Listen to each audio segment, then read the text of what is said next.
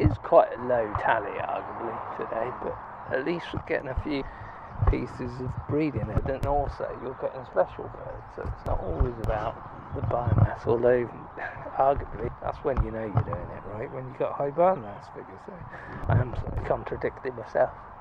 That's what you've got to aim for, as I've said in the reports. We arguably need over 100 per hour in terms of biomass figure, and then you know you're doing well. But it, the, the key is not just having that happen in the passage seasons where you get more birds and post breeding, arguably. The key is to maintain that sort of level during the um, breeding season as well. In other words, all year round as best we can.